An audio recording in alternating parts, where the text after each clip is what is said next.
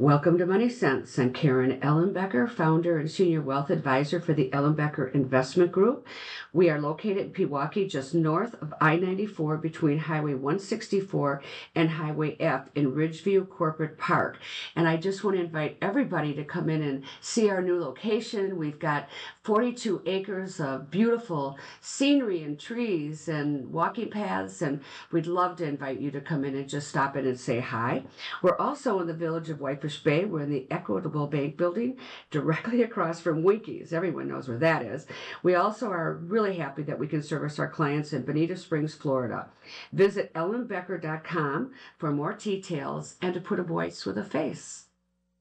My guest today is Maya Payne Smart, and I was introduced to her through a friend, um, Robert Rauh, who is the principal at College Preps um, school and we were talking about some of the things that I was interested in in learning about education and what's happening in our school system and as we were talking he just looked at me and he said you really have to get in touch with Maya Payne. She wrote this amazing book that really identifies but also I always feel that it's a really tough thing to talk about something that's not working. And sometimes it's opening up Pandora's box. Sometimes, you know, people go, well, now what? And so if I'm going to talk about something, I love to be able to have a solution. And uh, Maya's book, Reading for Our Lives, a literacy literacy action plan from birth to six, is just that. It talks about the things that maybe aren't working, but it's an amazing solution for parents and children to be able to connect together and to have this great start in their life with reading. And so, Maya, thank you so much for being a guest today. Thank you so much for having me. I'm excited to chat about this important community topic. Yes. And I guess I would just like to uh, start by asking you how did you get involved in this and sort of were woken up to an issue that faces so many children and so many parents and actually schools within our community. I came to this work as a mother, just as a parent. So my daughter was born 11 years ago, and at that time we lived in Richmond, Virginia. And I just came across a number of news articles that talked about vast disparities in reading achievement between Black children, white children, higher socioeconomic children and lower socioeconomic children. And so I just really got curious as a parent about how it could be that so many children were labeled as behind when they entered school. And it seemed that there must be things that parents could do or should do to nurture literacy that parents weren't taught to do or um, explained about the importance of the things that they could do in the years prior to school. And I have a background in journalism. So my key skill set is asking questions until I'm clear on things and getting answers. Maya, with looking at this with your daughter, and your daughter's name is Zora, Zori, Zoe? Zora. Zora. And um, you said she's about 11 years old now. And so when when you realized that there was this disparity in education, how did you research and come up with some of the things that you put into the book that really does and will help parents and i'm looking at this book and it's we've got our clients all the time are having grandchildren or children and in my world there seems to be a lot of children. I think this is an absolutely fantastic gift to give for parents or to use at a baby shower. I mean it's just amazing but how did you come up with all of these ideas and the ability to you know actually put it down on paper where it's going to have such a, a, a vital impact on our schools our community and our families. The the process of creating the book really emerged pretty gradually. So my initial interest in this was just as a parent being curious and understanding what i personally could do to ensure that my daughter became a skilled fluent reader. I was an early reader but because of that i didn't have any memories of how i was taught or anything that my parents did to help me so my default was just to kind of research it. So initially it was reading news articles, and then I actually enrolled in a fundamentals of reading instruction course that was in a school of education at the University of Virginia. And so my classmates in that course were teachers, and they felt like they didn't have all the tools that they needed to teach students in their classrooms. So I thought if teachers feel like they aren't well equipped to teach reading, what are parents to do? And a lot of that course left me with even more questions because it was focused on kids who were kindergarten and older. But again, these disparities emerge early. So parents needed insights into what to do before the school years.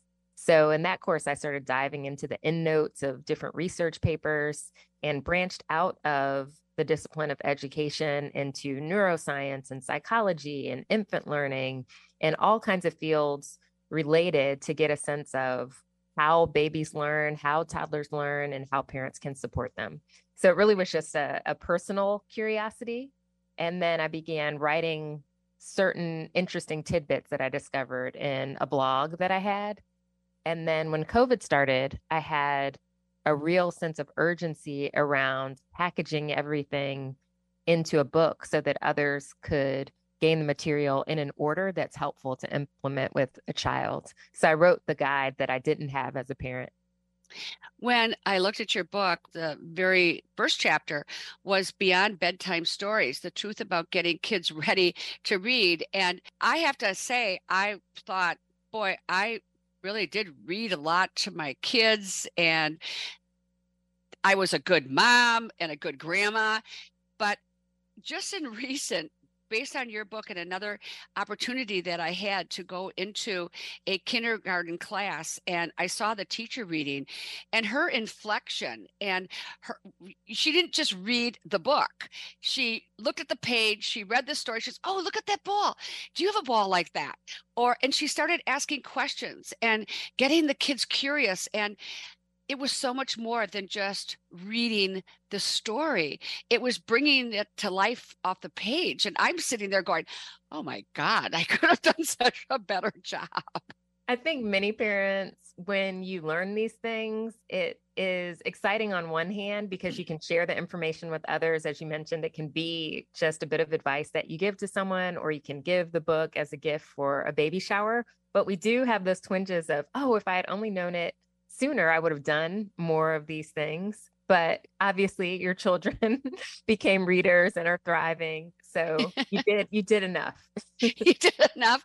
Well, I think it's so interesting though, because statistically, when I look at some of the um, literacy in some of our Milwaukee schools, majority or many, I would say many of the children are reading so far below the level that would be best for them in order to find success in whatever they're doing. And I think about how important reading is in finding solutions in math and in your whole in your whole world um, the things that you have to do and that you can enjoy and i heard a long time ago and i actually don't know if it's if it's true but i think there's some truth to it that children are only invested in their education as much as their parents are. And this ability i mean i don't think that i ever felt that way. I got my kids to school and of course school was very important but i didn't think it in terms of my attitude towards school that right. the impact that would be on children and it is a huge impact and it's exciting to see the children flourish and enjoy reading or math or enjoy going to school but if you're struggling and you can't keep up it's uncomfortable to be in an environment where you feel that you're behind the eight ball all the time. Absolutely. And parents are so critical for directly teaching their children, but also just for nurturing curiosity about the world and for introducing vocabulary that they'll need to know in order to understand the things that they read in school once they can sound out words and, and make sense of the the text. So one of the things I try to emphasize in the book is just that there are there's an array of ways that parents can support their kids as readers. So reading to your children is one tool. It's a wonderful tool if you can establish the habit of reading bedtime stories even if it's just a 5-minute fairy tale every night right before they go to sleep. But I also try to emphasize that parents play a huge role just by being conversation partners with little ones and being responsive to them and seeing what the kids are interested in, where their eye gaze is going, what they're pointing to, and describing the words for all the objects and colors and textures in their environment parents are critical, critical vocabulary builders for kids, but we aren't told that. And so many parents, the words that they're sharing with kids are sit down, be quiet, stop that, you know, just in the course of trying to get through a day with a little one. and so when we realize we have a job to do as the parents to provide this rich, wonderful language nutrition, then we approach conversations in our days with kids in a different way that really sets them up for success. So, what age did you start with your daughter reading to your daughter and and it beyond just bedtime stories. I mean, the whole concept of being that nourishing parent with words, not just food.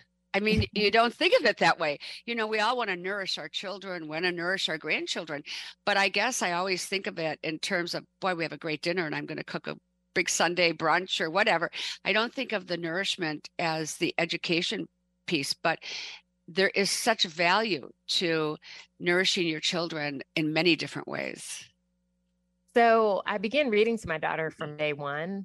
I, prior to her being born, had a bookshelf in her nursery and started buying just beautiful children's literature, award winning picture books. And, but what I was drawn to read to her when she was first born was one little um, board book by Jabari Asim called Girl of Mine. And it just had a few sentences in it, sentences in it. And I just loved that book and read it to her over and over again and had memorized it. And of course, she's a little lump. She's not yet able to hold her head up or look at pages. But I felt I was just clinging to this idea that it was really important to establish that happen and read her. But I didn't know about the really critical importance of talking to her and interpreting her coos and babbles as she got older as conversation and extending it. The advice that I had heard was narrate your day. If you're walking through the park, describe the blades of grass and the sky, or if you're in the grocery store, talk about the colors and shapes of the fruit. But I didn't get the piece about the importance of her talking, her vocalizations, me pausing and really treating it as a back and forth when she was very young. So that was something I discovered through the research. And I thought more parents should know this instead of talking at the base. should be in dialogue with them because it's kind of counterintuitive to talk to a little one that's not saying anything back to you in words, but that's how they learn. It does. I mean, that whole idea of pausing and listening and thinking of it in terms of that you're actually communicating with dialogue. You're not just shouting out orders or directions you're actually listening and what a beautiful thing for a child to feel that she's being or he is being heard. Absolutely. And these are habits we are thinking primarily about the child and their path to becoming readers and learners. But as parents, we're growing and learning too. and so when we start the reading and we start the responsive conversations when they're babies, those habits are well in place by the time they're school aged and they only get richer and richer, more interesting they are responding to with words. And then you'll wake up one day like I have, and you have a middle schooler and you're having real debates about real world issues. and it's just exciting to see how the conversation changes as the, the parent and the child grow. My guest today is author Maya Payne Smart. She has a great book, Reading for Our Lives. It's a literacy action plan from birth to six. And I got to tell you, it's a great gift to give a, a new parent, give one of your children, because it really identifies easy steps that you can really make a difference in your child's life. And with that, we will be right back.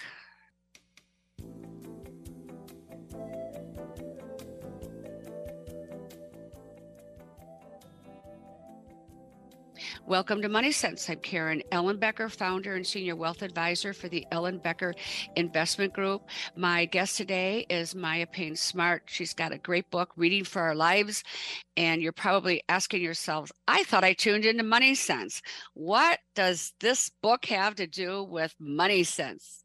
And I really do think it has a lot to do with money sense because if you look at the importance of education, you look at our community, you look at these children are our future and they're the employees that we're all going to be hiring and to really have this opportunity to learn more about how we can make an impact on our life I think is really important. And I'm looking and thinking about many of my clients who are retiring and they're saying, I don't know what to do as the second thing that I'm going to try and and do in my life that's going to bring me value. Or I think of as myself as a grandparent. Um, I have a great granddaughter who is just going to be turning four shortly, and parents who have their children. This is such an important topic because it's something that I don't. I've never heard a lot about, and it was always just reading kind of to get your kids in bed. It wasn't like really taking it on as a job this is a job that we can actually take on and give something back to if you're not a parent or not a grandparent there are so many schools there's so many opportunities. And so i would like to welcome you again maya to the show. And can you talk a little bit about our community and talk as to how can we help and how can we go beyond just the reading for fun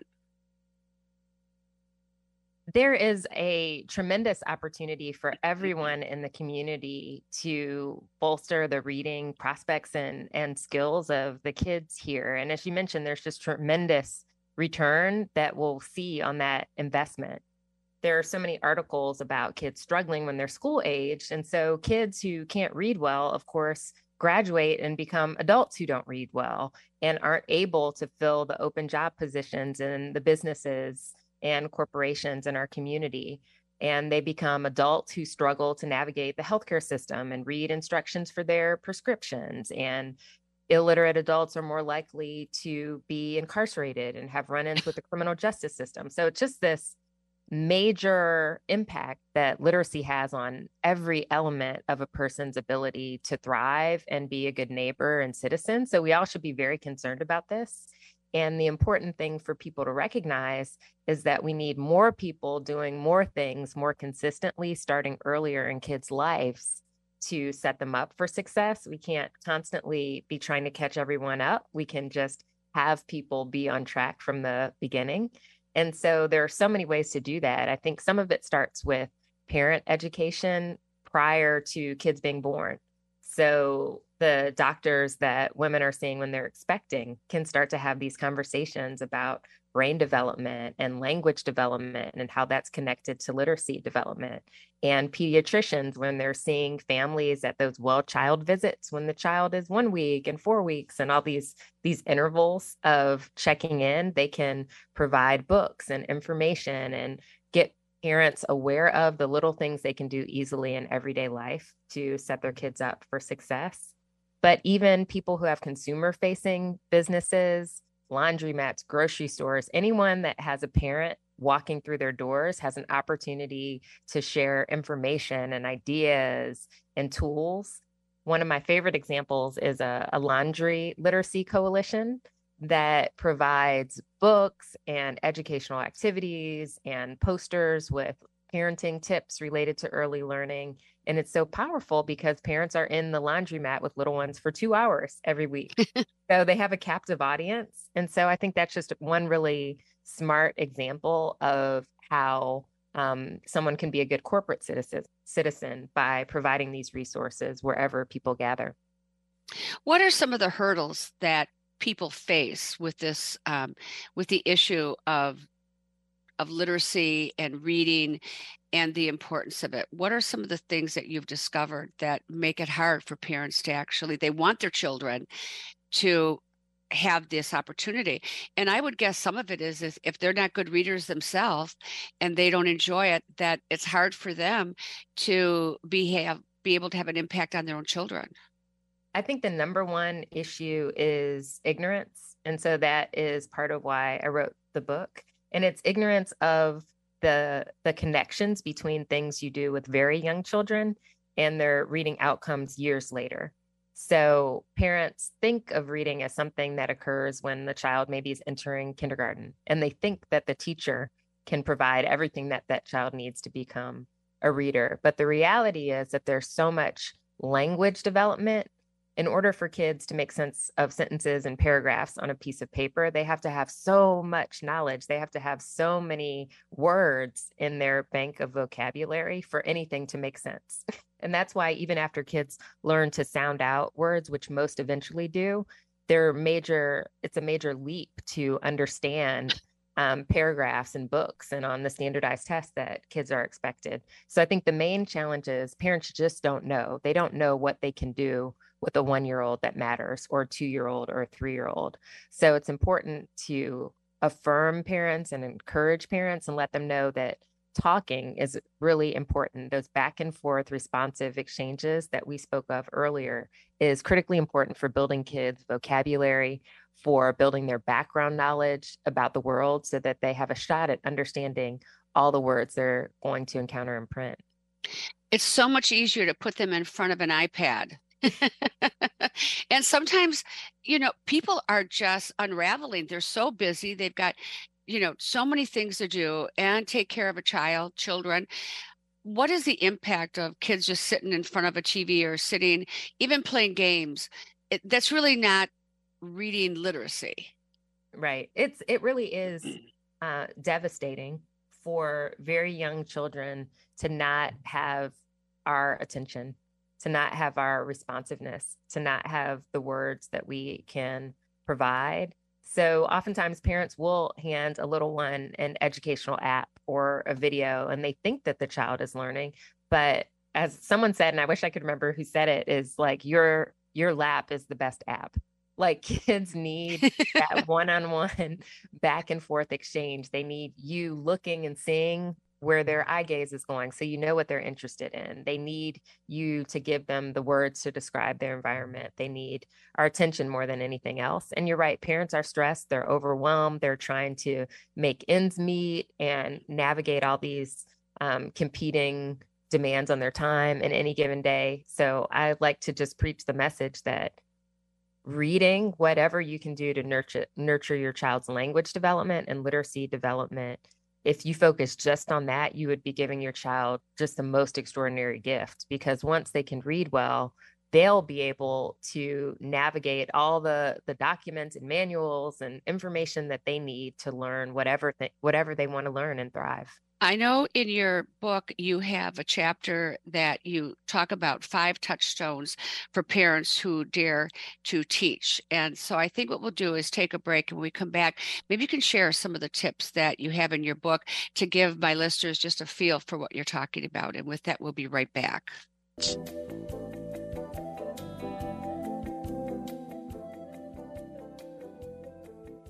Welcome to Money Sense. I'm Karen Ellenbecker, founder and senior wealth advisor for the Ellenbecker Investment Group. This is just a great resource for so many people. If you have friends, if you have your own adult children, that have young children, you can tune in to listen to this and go by going to ellenbecker.com, scrolling down to Money Sense, and you'll be able to send this very easily to anyone to listen to the the show today to get their interest in knowing more about the book. And so I know myself that I'm going to be purchasing a whole bunch of these and having them on hand to give as gifts because I have another book that I use that talks about teaching your children about money. And what a wonderful package to put together for parents because the truth of it is when we're young, we don't even know what questions to, to ask.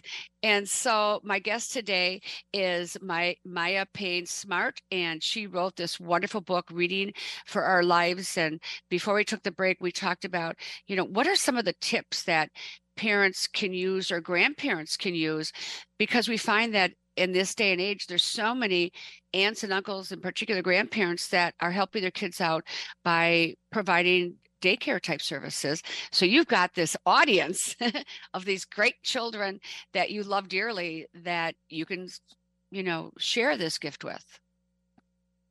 Yes, it's wonderful. There are so many mm. things that parents, grandparents, anyone who has interaction with children that they can do easily in the course of everyday life without any special materials or equipment. So I try to emphasize those those simple things that can become habits and rituals. So it's just a natural part of how you relate to a child.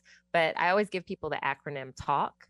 And the T is for take turns to remind us to to be in dialogue and back and forth conversation with the little ones, even before they're responding in words and sentences. And then the A is to ask questions because, again, there's so much power and development for the child when we pause and give them space to think and formulate a response and participate in the conversation. The L is for labeling and pointing. Again, we're trying to introduce words, colors, shapes, numbers. You talked about um, money management and and money advice as kids grow but all that starts with language around comparing larger and smaller and sort of the the math vocabulary that we introduce when even when they're toddlers. So everything has something that precedes it. And so i just love to encourage people to to think younger and younger um, with these lessons and also for parents to feel empowered that they they are teachers even if it doesn't look like a classroom there's no chalkboard or or lecture. And then the k in that acronym is just keep the conversation going. So that's one of my favorite things that i like to remind people to do and it could be on any subject. When you were talking it what came to my mind was I remember when my kids would come home from school and I'd ask them a question, they'd give me a yes or a no. And it was really hard to start that conversation. And I wonder if that comes from a long legacy throughout their lives of we're not really in conversation as they're early on there may be more yes or no answers and so this whole idea that you're talking about of starting very young to set the stage for having those conversations through their lives. Absolutely. And then you you get when it's on your radar or your your mind as a parent to ask questions your questions get better over time and you have to get more creative and also depending on the the personality of your child and what else is going on in their social life which questions will get a response. But my daughter is now a middle schooler. So if i ask her how her day was fine like what'd you do? Stuff so I am getting the one word questions. But if I share something from my day and ask her opinion or how she might have responded to a situation or a question, then she's then she's all in because she feels like um, she's on my level and I'm really seeking her advice in this, you know, adult issue or whatever it is. So we find over time when we're when we kind of train ourselves to engage in conversation, we find different entry points to get into the conversation. And so then after uh, the the dialogue unfolds, eventually she may veer into what happened, what I was uh, really interested in, how her day went, and what, what happened with the math test or with the friend during recess. When I just happened to be looking in in your book and at the um, in the beginning here, it says word wisdom, how to spell your way to better reading. And I remember as a kid, my mother would be ironing and she would have the flashcards. it's so vivid in my mind that that was one of the ways that she helped and the multiplication tables was so you can really be teaching your children all day you can every day with whatever you're doing Absolutely. It just has to be a, part of your mindset to seek out those opportunities. I was reading, I encourage people to do a lot of nursery rhymes. It helps kids raise awareness of the sounds within words and rhyming and the um, like Peter Piper picked a peck of pickled peppers and that you're popping that P sound and kids are learning to distinguish initial sounds and ending sounds and all those sounds in the middle. And one mom I spoke with or I read about this used a diaper changing pad that had illustrations from nursery rhymes on it. So every time she changed a diaper, there was that prompt to say a nursery rhyme to introduce, you know, that language to your child. So a lot of this is just about reminding ourselves. Some people have table topics on the dinner table to with interesting questions to promote conversation over a meal. What does Zora think about your book? She is really interesting she saw so much of the making of it because we were all quarantined together in the house. and so she had heard me talking about writing a book prior to that. And so she wondered, would I would I really do it? Because she saw me volunteering and having a number of different roles in the community and different projects I was working on. So I was really proud to to get it done and to have my daughter see that model of me prioritizing something that I thought was big and important and could help a lot of people. So she got to to witness me say no to a lot of things and focus on this one thing, see it through. She came to the book launch.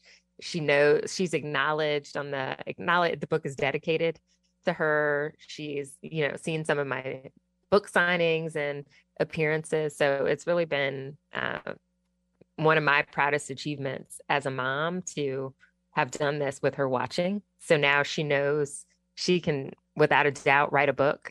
she can on a book tour and do media and whatever. It's I'm really proud of of setting that example for her. She does not because of the subject matter of it. She doesn't want to talk a lot with me about books.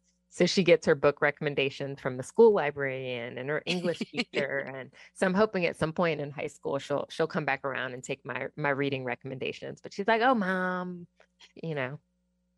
Yes.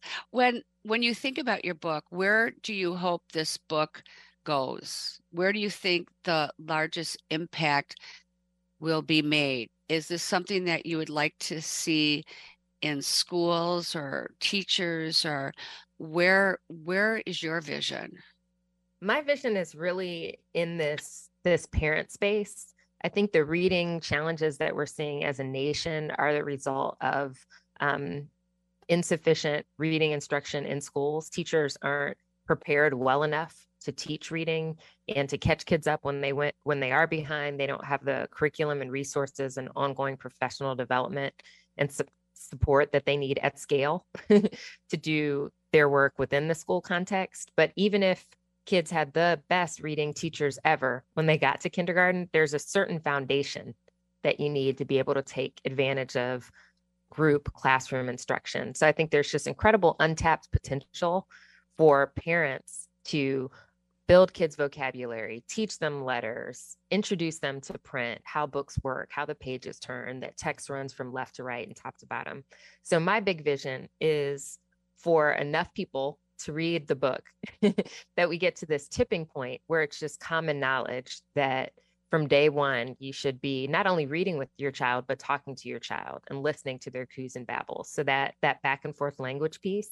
And then i want to get to a tipping point where parents feel really confident and comfortable talking about letters talking about print, bringing kids attention to the lines, dots, and curves, because it makes a big difference how many letters kids can recognize when they enter kindergarten. We know how positively correlated that is with reading performance down the road. So I want to get to that tipping point where enough people are knowledgeable enough that they can tell other people, and then they can go to work and tell their employer, oh, our parent, our employee resource group should have a workshop about this or we should support this nonprofit tutoring initiative or so i just want people to kind of i want to step up that base level of knowledge and understanding about the connection between early learning and these dismal reading achievement scores that we have in elementary school so that we have a whole community that's invested in kids getting what they need in the earliest years when it the impact is just it's so much easier to get it right in the first place than to try to tutor and remediate everyone when they're already several years behind. One of the things maya that i heard you say early on that really caught my attention was the idea of physicians obgyns hospitals people who are really dealing with the parent the in before the baby's even born and being able to have them make time because everybody's busy you know how that is but to actually have part of what they do when they talk about how important it is that they have the right formula and the the, the importance of how much weight they should be gaining and all of those things as a, a, a young child to be able to literally give this book to that parent and say, this is really an important thing to really understand right out of the womb to have this understanding because parents are so busy and nobody unless we're going to give it as a gift it's hard to get something like that into someone's hands but if you've got the people who are really touching them at that very beginning stage, what an absolutely amazing gift that would be. I think you're right. That pediatrician is sitting with that mom at that six week visit and they can talk about developmental milestones and what's happening with that child's language development and their brain. And then they can say, when I see you again at the three month visit or whatever the interval is, um, you know, these are some of the things we can look forward to. And between now and then, you should read, you know, this board book or talk to them in this way and do this thing. So I think that kind of those consistent touch points over time with um, a trusted person in your life, your pediatrician is phenomenal. I think our libraries are underutilized. I think families can really benefit from story time. A lot of I do professional development training for librarians as well, and there are some incredible story times happening in libraries across the country where they're they're reading the story, but they're also modeling for the parent how to engage the child at that age and what sorts of books kids find most interesting when they're this age or that age. And then even reference librarians can direct you to resources you need when you have questions about developmental milestones or anything. Their their their job, their bread and butter is directing you to information and resources. So we should all take advantage of that more as well when I remember, and this is a really long time ago, picking my children to the pediatrician, we would sit in the waiting room with nothing to do, waiting um, to see the doctor. I can envision that all of these offices now have um, TVs. Some of them have like they're swimming on them and different things. What a beautiful gift if you were on there with some kind of um, a message that was just running that parents could look at it with tips on reading and have it in pediatricians' offices. I mean, it's an inexpensive way, and different places, the hospital, where children are, that they can have this impact. Because honestly, I believe if every parent had an idea of how to do it, they would want to do it. We're always we're interested in how fast is my child walking? Are they crawling on time? Are they saying their first word? When did they roll over?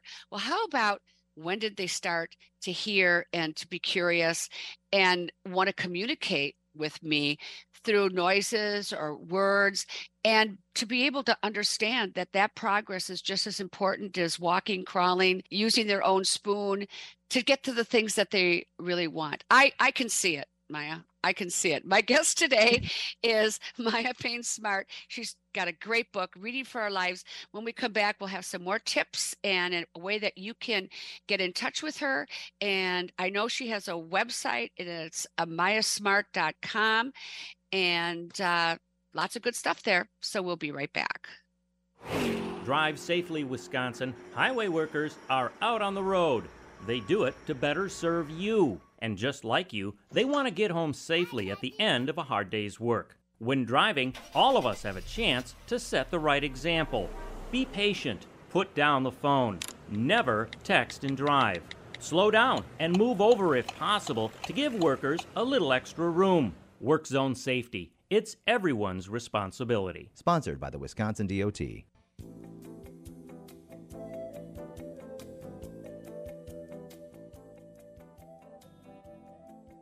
Welcome to Money Sense. I'm Karen Ellenbecker. I'm the founder and senior wealth advisor for the Ellenbecker Investment Group. My guest today is author Maya Payne Smart.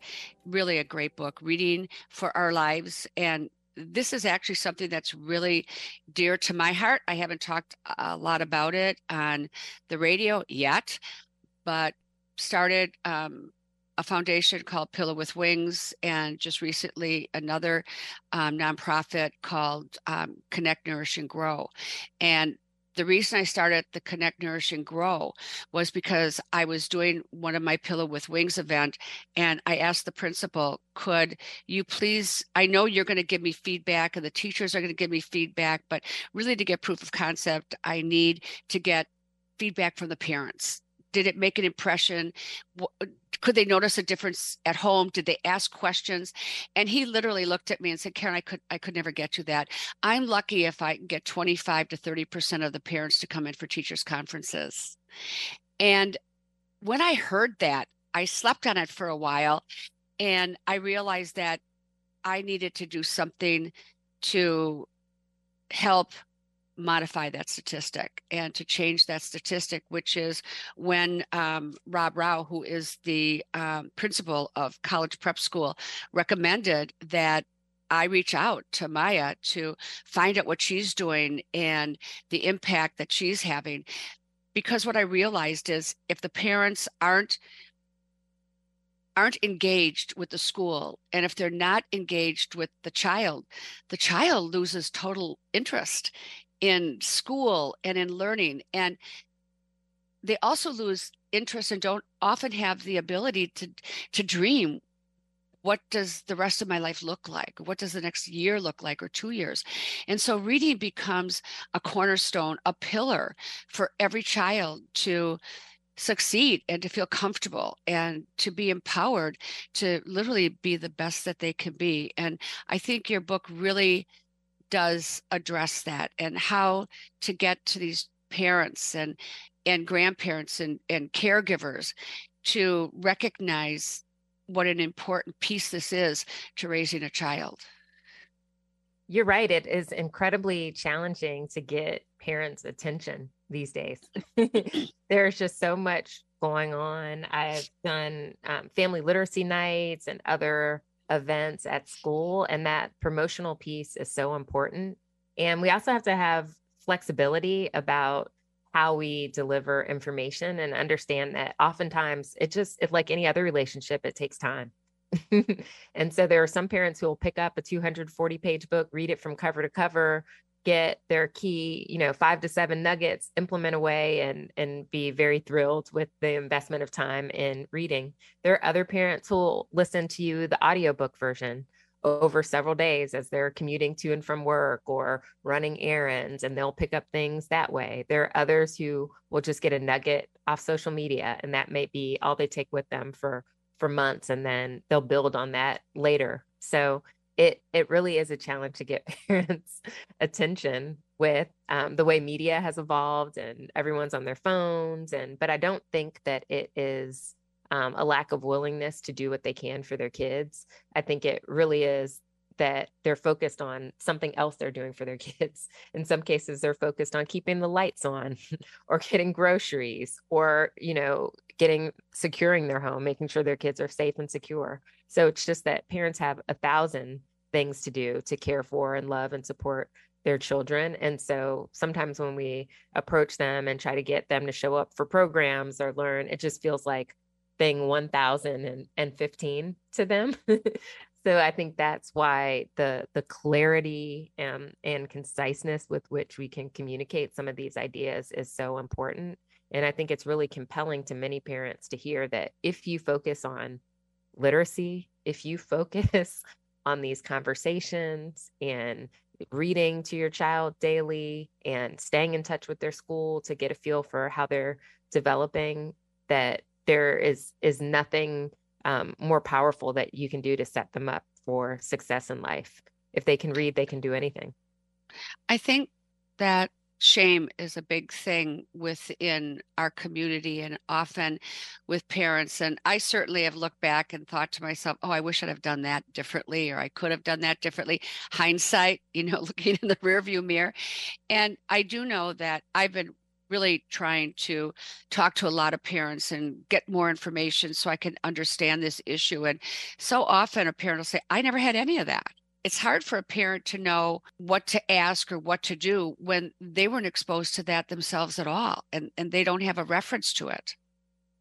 Absolutely. And often they feel shame around the fact that that they can't maybe read the way they want or they don't have the interest or they can't answer the questions on homework i mean sometimes parents just like are bombarded with getting kids to soccer games and trying to get them into other things plus doing homework and, and getting things done and shame enters i think the conversation quite a bit and I, I guess I would just ask you do you have a tip for parents who this is foreign to them and, and they just don't know how to get started? They understand what you're saying is important, but they're just not sure how to implement that. I would say to start with that that talk acronym that we mentioned earlier. Every parent, even those who aren't strong, skilled, or fluent readers themselves, can talk to their child. Every parent knows more words than their child and knows more about the world and can describe things and give labels to things and feel good about those conversations and listening to them, taking turns and asking questions. I think that is the the foundation, and then building that habit, and then start with a, a five minute fairy tale book or some collections of short stories, just again to build that habit of them seeing you valuing reading. Take them to the library, connect with others in your in your community.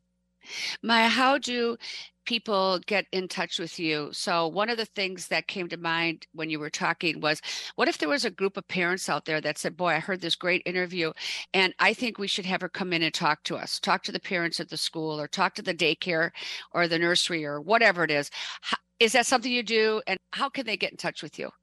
My website, mayasmart.com, M A Y A S M A R T.com, has each week I publish new free resources for families. And there's also a contact form and a speaking form where people can um, request to have me come out and do speeches or workshops. And I'm always looking for community partners. In some cases, there are companies or foundations that would like to purchase books and donate them to a parent group or an early childhood center or other touch points, a pediatrician's waiting room. So um, mayasmart.com is the best way to reach me. Thank you, Maya, so much.